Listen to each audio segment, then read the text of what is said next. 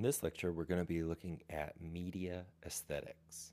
So, an overview of some of the topics, we're going to be looking at historical influences, this idea of media literacy, and how that relates to media aesthetics. And then we're going to be looking at specifically audio aesthetics.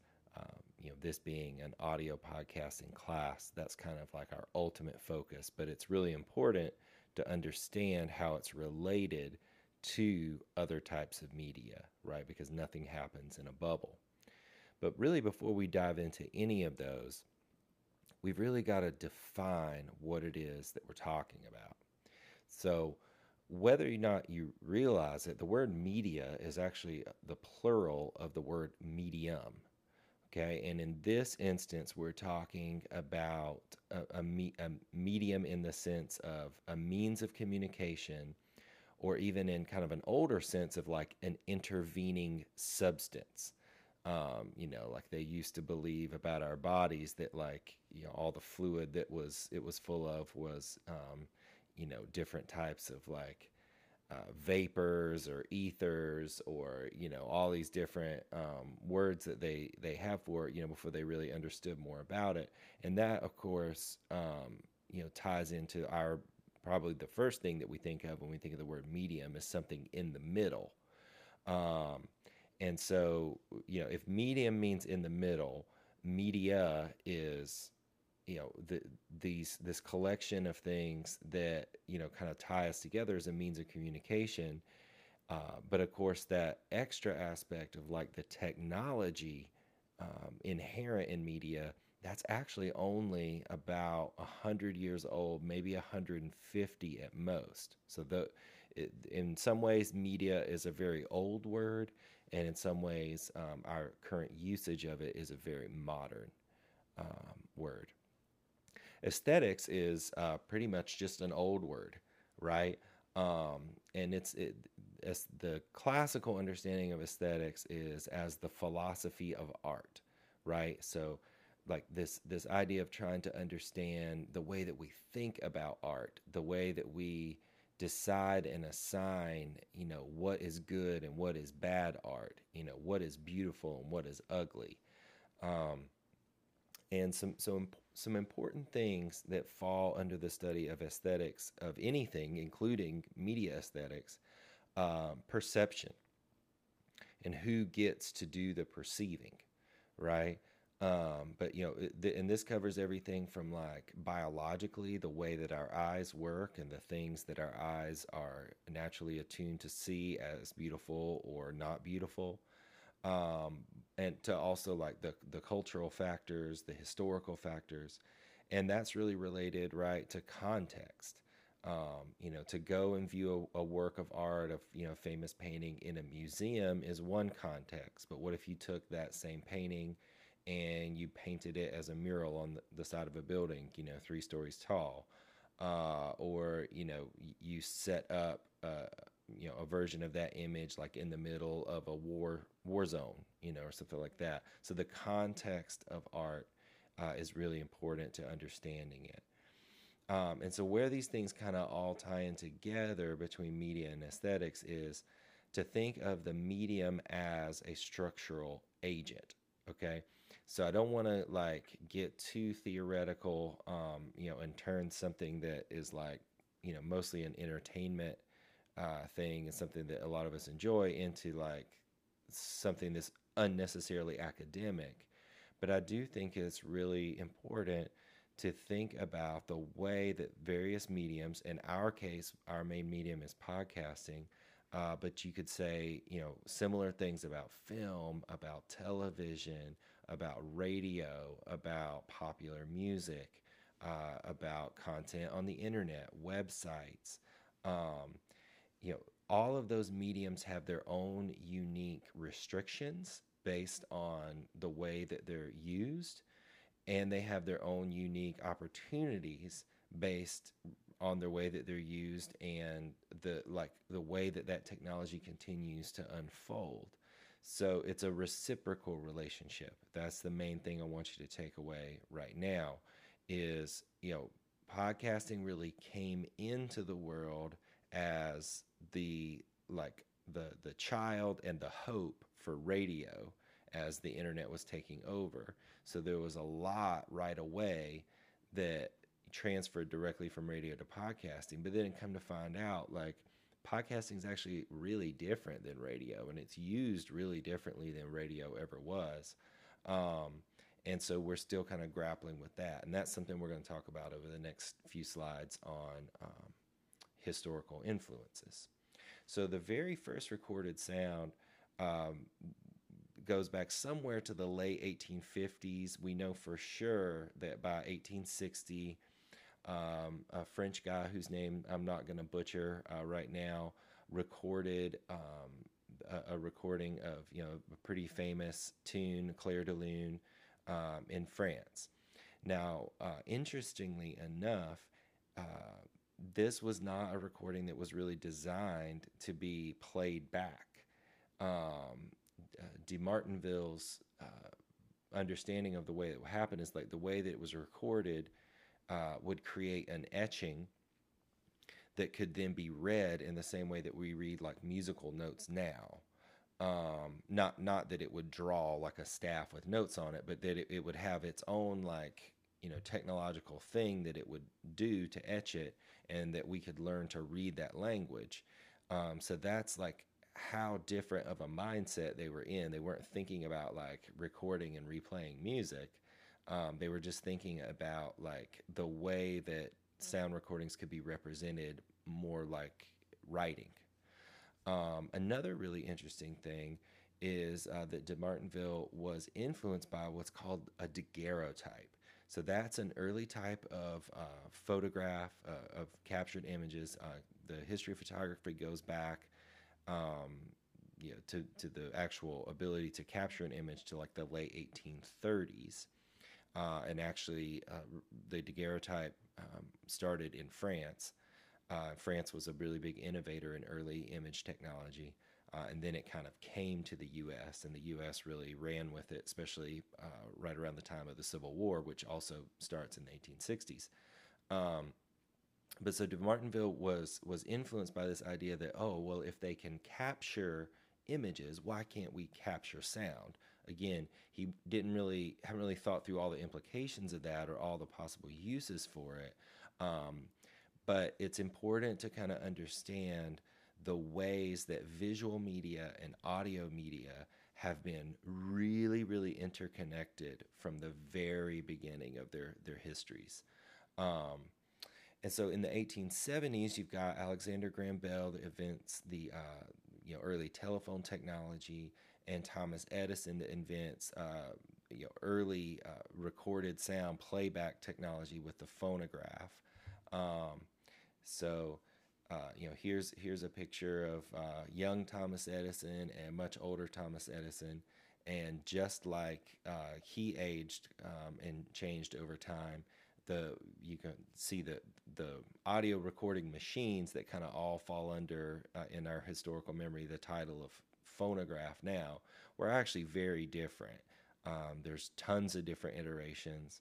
Uh, the very earliest ones, you know, the quality of the playback was more of a novelty. It's just like, oh, look, we can do this, but um, you know, it wasn't even something you could really understand what was going on. It took decades uh, for that and uh, there's a lot of really interesting um, aspects of, of that that um, you know I, I, think the some of the most important to understand now is like in between um, this time on the left and this time on the right um, the the light bulb and especially like the development of early electricity happens uh, in the late 1870s, the 1880s, going into the 1890s. And so, you know, this idea that Thomas Edison invented the light bulb is sort of true. I mean, it was him and like his team. Um, but, you know, of course, for a light bulb to be any good, you have to have power in your house, right? Um, and so Edison had this uh, method of delivering electricity that was called direct current or DC. And he was just 100% sure like that was the only way to go, it was the only thing that was safe. Um, but this uh, young guy from um, you know Eastern Europe comes over and has like a lot of different ideas. Uh, some of you may have heard of him. His name's uh, Nikola Tesla about alternating current AC um, and the ability to send electricity over much longer distances, uh, but at much higher voltages. And um, so they had a uh, ended up having a pretty big battle over this thing and um, you know Edison ultimately ends up really losing the the sort of practical and ideological technological aspects of that because you know it's otherwise we would have all just had generators in our own homes right because the electricity couldn't go that far um, which is not you know very efficient. Um, but for Edison that was like really his first like major defeat in uh, professional life and he carries that with him heavily when he kind of revisits the phonograph after the what's called the current war as an electrical current um, and then really when he gets into early film technology. Um, and uh, there's a lot of interesting aspects of that uh, that you know are, aren't as relevant uh, to the the central discussion right now but I think the thing that is most important to understand is that you know when Thomas Edison came in to phonograph by extension, you know all, all recorded sound, um, you know related to radio. Thomas Edison had his hands in in certain aspects of early radio as well, and certainly in early film.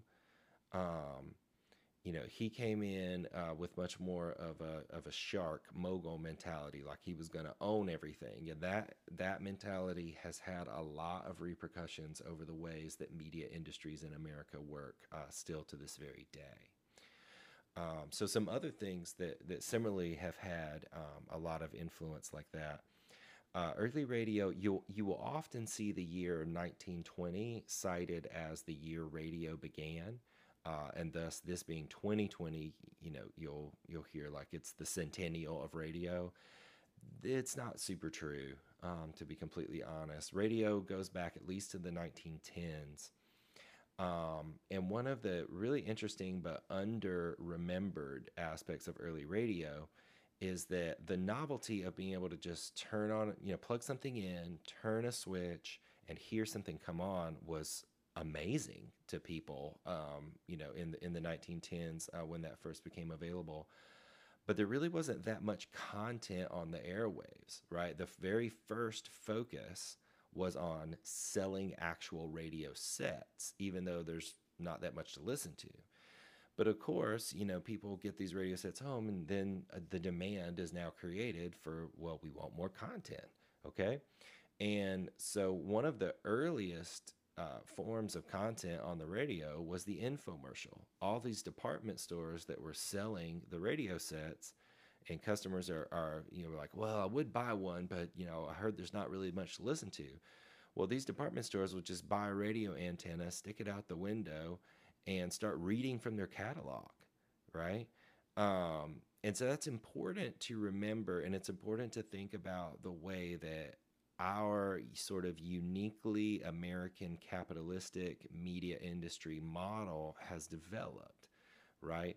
Uh, because there are other places in the world where uh, most radio, rather than like just NPR in America, which has a relatively small share uh, of the radio airwaves, um, you know, NPR is taxpayer funded but most radio is advertiser funded because that's just the way that we do things here and um, you know, the, it's not fully like good or bad. You know, like there, there's other problems with other ways of doing things, um, but it's it's in, it's important to understand like the way that we've done things and the mindsets that have carried into them, uh, and how those carry over um, to today. So, um, you know, infomercials were one of the very first genres on early radio. Uh, but as the radio network um, grows and it's clear that like advertising works on radio, but but maybe listening to somebody read a catalog is not so interesting. So what's a way we can you know put some more interesting content content and then our ads will be even more effective. So you start to see like different types of audio dramas emerge, right? And this is still several years before television. Okay. And film at this time is in very early stages, and the storytelling aspect of film is still very much in its infancy. Okay. And so it's important to understand that a lot of the genres, like, you know, westerns and comedies that have turned into sitcoms, uh, and even like romantic, you know, type narratives, a lot of those uh, with media came out of radio very influenced by like certain literature forms like you know novels and uh, poetry and things like that. So radio was really the innovator in uh, media aesthetics in a lot of ways um, because it was the you know it, the film at, in the 1920s was still really living off of this idea of just the novelty of being able to see something. And it was just at the very beginning stages of like really delving into story. And it was also a lot more difficult to edit film to be in a story. Whereas, you know, a, a radio drama is basically just doing a play audio only. You know, you have a script, you have your different actors, you might have some sound effects. Um, and so, anyways, the early radio is the innovator of storytelling. Okay um, audio is the innovator of storytelling more so than video. Um, uh, but in the 1920s, you also see for the very first time this ability to have sound on film, right? So when films very first came out, they were completely silent and nobody needed to hear anything just because the novelty of seeing something was so new and so amazing. Uh, but pretty quickly, they were like, you know what? Some sound would actually help these visuals. And so lots of different, you know, ways were used to address that. Um, you might have a live piano player uh, in in the theater, and he would play along. You might even have a full band that would play along. Uh, then you might have somebody that actually says lines out loud, you know, like a hired actor that is like up at the front near the stage and says things out loud, uh, you know, along uh, with with the film. Um, but eventually they are able to actually put sound on the film. And this is just absolutely revolutionary. The the combination of being able to put sound and video together is one of the most like creative and um, innovation inducing inventions of the 20th century um, along with like the internet um, you know, several years later.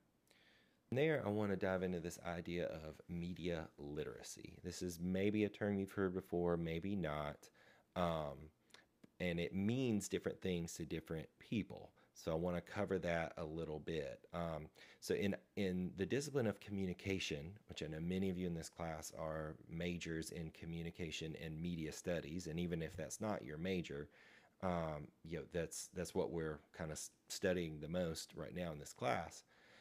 Uh, this idea of media aesthetics, um, you know, the art of media, is the same as media literacy. Like you know, studying the different genres, studying the history, studying like the impact socially and culturally.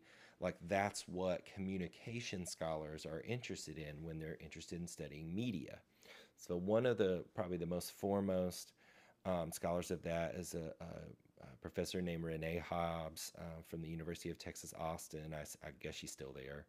Um, she came up with this idea of three different frames for studying media. Uh, the first is the AA frame, authors and audiences, right? Like authors as the individuals who create the media and audiences as the many groups of individuals who consume the media and the, the re, looking at the relationship between those two. Um, that's especially a pertinent frame for podcasting, right? Because podcasting offers the opportunity, the ability, more than just about any other medium, for a single author to just make something, put it out there, and try to aggregate an audience. Now, of course, there are some podcasts that are big budget, big production, owned by you know members of the conglomerates of big media industries. And so there's a lot more going on behind the scenes. But there are plenty of very popular podcasts out there that are just literally one person, um, and this is this is what they do. Um, and so you know that's that's a, a, an extra important one I think for um, the medium that we're talking about in this class. Uh, the second frame is MM, messages and meanings. And it's similar, right? Because we often think of the authors as the ones, uh, you know, coming up with a message. Uh, but I think the, the really important thing to think here is that meanings involve author and audience, right? Like there's the message that the author initially have has, but the what is the way that it's actually interpreted in practice is sometimes really unpredictable, um, right? And so, and it's this reciprocal relationship. It's not a one-way relationship um, because it, it, you know, the meaning can change over time. Uh, and then the last frame is RR, represent, representation and reality. So, um, you know, we think about the ways that different groups uh, different time periods, different relationships are represented in a lot of media. And then how does that connect, you know, with actual reality? This is something that America is really dealing with uh, right now, right? Um, you know, we have been such a media consumed and media saturated culture, and it's really degraded our media literacy, our our ability to um, know what kind of information is false and what kind of information is true. Uh, and that's having sincere and severe effects on the actual real world in which we live uh, right now. So this is a way that you know this is an example of the way that like a communication scholar, somebody who's interested primarily in communication, the way that they would define this idea of media literacy and the way they would approach it uh, in in education. So like academic researchers who are more talking about how people learn and how can they learn better and how can they learn effectively for the modern day. Uh, it's a bit more practical. So it's media literacy is less about the art part and it's more about the doing part or the or you know something more practical. So David Considine, uh, who was actually my master's um, advisor when I got my master's degree, um, his definition of media literacy is the ability to analyze, evaluate, and communicate information in a variety of formats. Um, and so you can see that there's like several different aspects there. Um, what I like even more is his three purposes. So his pur- purposes were preparation, protection, and pleasure. Prepare for the media saturated world that we live in, right? Like there is really no such thing as like living apart from media now, even if you're not like a big social media person. Like it's absolutely vital to be able to do media just, you know, to get a job. You can't even apply for a job without a computer, you know. Um, protection is related in the sense that Considine and, and really anybody who studies this, and I hope you as well, realize that some media messages are very harmful, both to us individually and to the society in which we try to live. And we need to protect ourselves against them, just like we need to protect ourselves against uh, disease or hunger or you know poverty or whatever. Uh, we need to protect ourselves against the negative influences of media. Uh, and he likes to end it with this idea of pleasure that, like, you can actually enjoy a film or, uh, um, you know, an album or a podcast more if you understand more about the way that media is put together. Um, and I'll just kind of add to that and, and uh, in the media literacy part with Dr. Guthrie's definition, which is, I guess, not really a definition, it's more of a metaphor. But usually, the way that I describe media literacy to people um, is to say that no one would say you were literate in Spanish if you could only read and write it, but you couldn't speak it, right? Um, it, and that's important because with media, like a lot of times we I think approach it in the college set as know, well, let's just learn about it, and that is important, and we're doing literally doing that right now. But one of the best ways to really learn about media is to try to make your own, right? So like as as you are all are devising like first your idea for your podcast and then thinking about well who do you want to target you know what audience are you trying to reach um, and and you know what message are you trying to send to them um, you know thinking through like how that's been done to you you know how how have other media effectively targeted you? What's the stuff that you really like? Why do you like it? Um, how did they do that? How did they put that together? Um, in some instances are there some kind of negative aspects of the way that they've really got you the way that they've really hooked you right? Um, how do how do I, uh, we avoid you know influencing through the negative in the future and how do we focus on positive influences? Um, these things i think are really important. So um, the last thing i want to talk about uh, is probably the most practical uh, overall um, is specifically audio aesthetics. So what are the aspects um, of media aesthetics that specifically relate to audio? And i would guess that for a lot of us um, we think about these less than we do the more visual components. Okay, and I think that there's some really interesting historical and um, neurological reasons for that.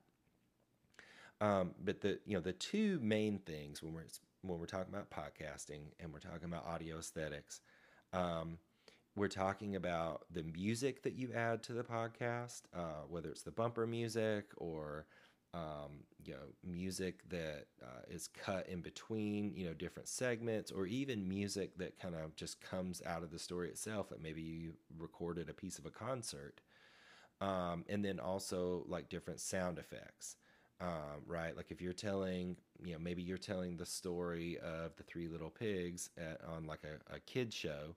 Um, and you've got you know a howling wolf in there. You've got the sound of the pigs running through the woods. Um, you've got the knock, knock, knock on the door. You've got, you know, the, the blowing wind sound. I'm going to blow your house down. You know, the music and sound effects, those are the main things that we're talking about. Um, of course, like just the quality of your spoken voice is also important. We'll kind of handle that separately, um, you know, in a, in a, in a future lecture. Um, so if if you have never heard this word before, if, if you've had like a film appreciation class, you might have heard the word leitmotifs. Um, but you can probably see right in there that the word motif is in there. Maybe you've heard of that word before. Um, but it's it, this idea of kind of attaching an, a, a signature sound to a character, to a place, to even an emotion in such a way that like you help to trigger something relevant to the story with that. Okay, so a really good example is the movie Jaws, right? Dun dun dun dun dun. Like even a lot of you guys may have never even actually seen that movie, but you've heard that little melody before, and it immediately makes you think of a shark, right? So that's a very effective, uh, very well known uh, audio leitmotif that I think would, in some ways, I mean, it's technically music, but it, it's it kind of sits in between the idea of music and sound effects because the, somebody's using a musical instrument to sound, you know, more like a, a sound effect creator. Um, so those are some of the really important aspects of audio aesthetics that are going to be very relevant to you as you're doing the sound design of your podcast. Okay. Um, other important aspects of uh, the way that you use music and sound effects are for continuity and movement. Okay, so continuity, probably the best example is cutting a identifiable signature intro bumper for your show so that like the first 10 to 15 seconds probably for most of you of your show sounds the same every time. And when people hear it especially if it's done well and it you know kind of matches your show uh, that that triggers a, a response of like okay brain get in the mode. You're about to listen to this show.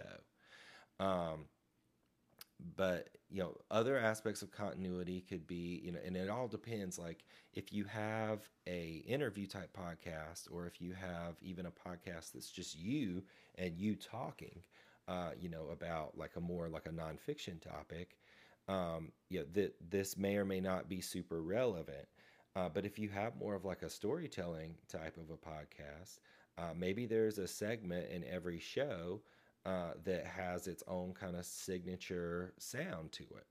Um, and the the part of the way that you trigger to the audience, like, okay, here comes you know that segment of the show, is having you know a different audio marker that shows that continuity, uh, right? Like maybe you are writing a story, um, you're you're you know telling your own story, and um, every time the hero comes in their little bump da you know, th- their their little signature sound plays. Um, and so that's an example of like continuity and using audio aesthetics to build continuity in a story that doesn't have any visuals um, to to build continuity with. The other is movement. And so, you know, probably the simplest example of this is more in that like um, you know nonfiction uh, or interview type podcasts when you know a, as a host and their guest or a few guests as they kind of go back and forth um, you know especially in the longer format interview podcasts uh, every now and then you just need a break. Your ear needs a break. Um, and often you'll see the breaks come after a pretty profound part you know, and it just gives your mind time to think. And so often, what that break will look like is just the music will start out really softly as the guest or the host says, like the last 10 seconds, five seconds of whatever they were going to say.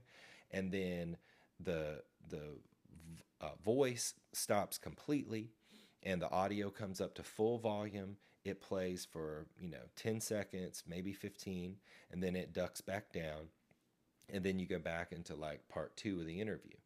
Um, but that music really helps with the movement of the of the story, even a nonfiction type interview story. All right, this word diegetic versus non-diegetic um, is something that's important to understand. Uh, it's something that I think you know, just because the the oddness of the word, you know, some students can kind of like, well, uh, they have trouble like wanting to locate it. Um, diegetic means that it's naturally a part of the story, and non diegetic means it's outside. So when we're talking about podcasting, what's music? In most cases, music and podcasting is actually non diegetic. What's an example of when it could be diegetic? Let's say you're doing a podcast about rap music okay? And you actually go to a rap concert with your little audio recorder and you just record some of the sounds of the concerts. It's not even an interview with a particular person in the audience, it's just background sound from the concert. Oftentimes in a podcast, that'll be played like at full volume for a little bit, and then it'll kind of duck down a little bit um, and you'll have some narration over it. You might even have like an interview over it, uh, like with someone that you talk to there. Um, but that that music that's playing in the, even if it's background in the show, that is part of the actual story. The bumper music that you put at the beginning, that is non-diegetic, like you put that in there if you have a, a part of that same show where you break it like in the middle and you want to have a little music break, maybe even you're going into an ad, that's non-diegetic. So it's it's not that all music or all sound effects like are one or the other. It, it's more of how it's used in the story. That's what the idea of not diegetic versus non-diegetic is all about. Um, it you know doesn't even really matter if you remember that vocabulary word a whole lot to me uh, what matters more is that you're thinking through ways to use both different types to tell a story to, to, uh, effectively tell your story okay uh, and so the last thing i want to talk about is image based versus audio based work. So we mentioned the beginning, this goes all the way back to the idea that even you know the thought to record sound was influenced by uh, early photography. Um, in America, especially, we have a demonstrable pre- um, preference for image based work over audio only based work. Okay. Um, and it's a cultural thing. We're a highly visual culture. I mean, it goes all the way back to like uh, all the founding fathers were, um, you know, journalists and, and all about print and, and, you know, the ability to read.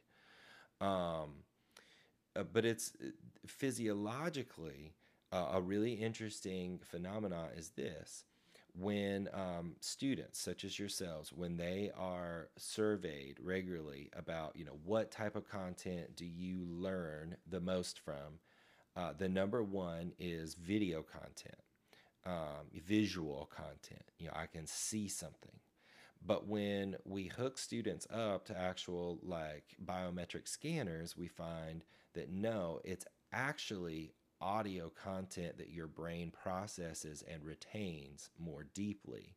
So the power of putting audio and visual together is undeniable.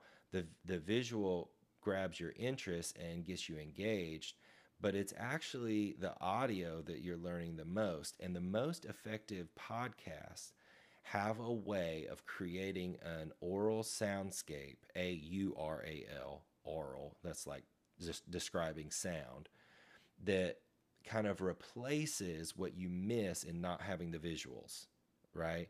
That it, it replaces that to the degree that your um, your mind is really held to it, and th- then you process the, the actual words that are being spoken uh, in the same way that you do, you know, when it's a film or a television show. Another aspect of podcasting is that you're often doing it while your body is doing something else, while you're driving, you know, working out, um, whatever it may be and so that you know is also a reason that it, it's it can be really effective but when we're talking about audio aesthetics it's important to understand the the power of the spoken word um, is is really second to none for actually communicating information and actually even changing people's opinions uh, the last thing I want to say um, is just legally, and this is you know really coming just more from my own research, you know the kind of the research that I did for my PhD dissertation and and ongoing. Uh, there there's a really interesting trend, you know, in American history and other um, uh, copyright history as well from other countries. Um, that there is this preference for image-based work over audio-based work. Uh, so going back, you know, to the history of photography, uh, photographers got the status of like quote unquote authors really early. Like when copyright first came about, it was really just for books. You know, we were really just thinking of authors in the most literal sense, like a writer of a book. Um, and then all these other mediums like photography, the ability to record sound, eventually film, you know, these all came up like way after copyright law had been established. And so it's like, well, what do we do with all that? Well, because photography was visual, they got classified as authors. A judge could read a book, a judge could see a photograph. But musicians and those that were creating audio based work didn't really get that same kind of preference. Um, there was a, a, judge that decided a case in 1908, really famous case about uh, player pianos, that said that even though music quote, is intended for the ear as writing is for the eye, end quote, he still didn't really grant it the status of, um, you know, where composers got like that authorship status where they like deserved royalties. And so that, you know, that, that kind of copyright and, and other legal discrimination against audio based work is still with us and is something that you want to be aware of as you are creating uh, audio content. And um, I think one of the most important aspects of that at this stage is just like we aren't, we're not going to give in to that societal pressure in this class. We're not going to say, like, oh, it's just a song.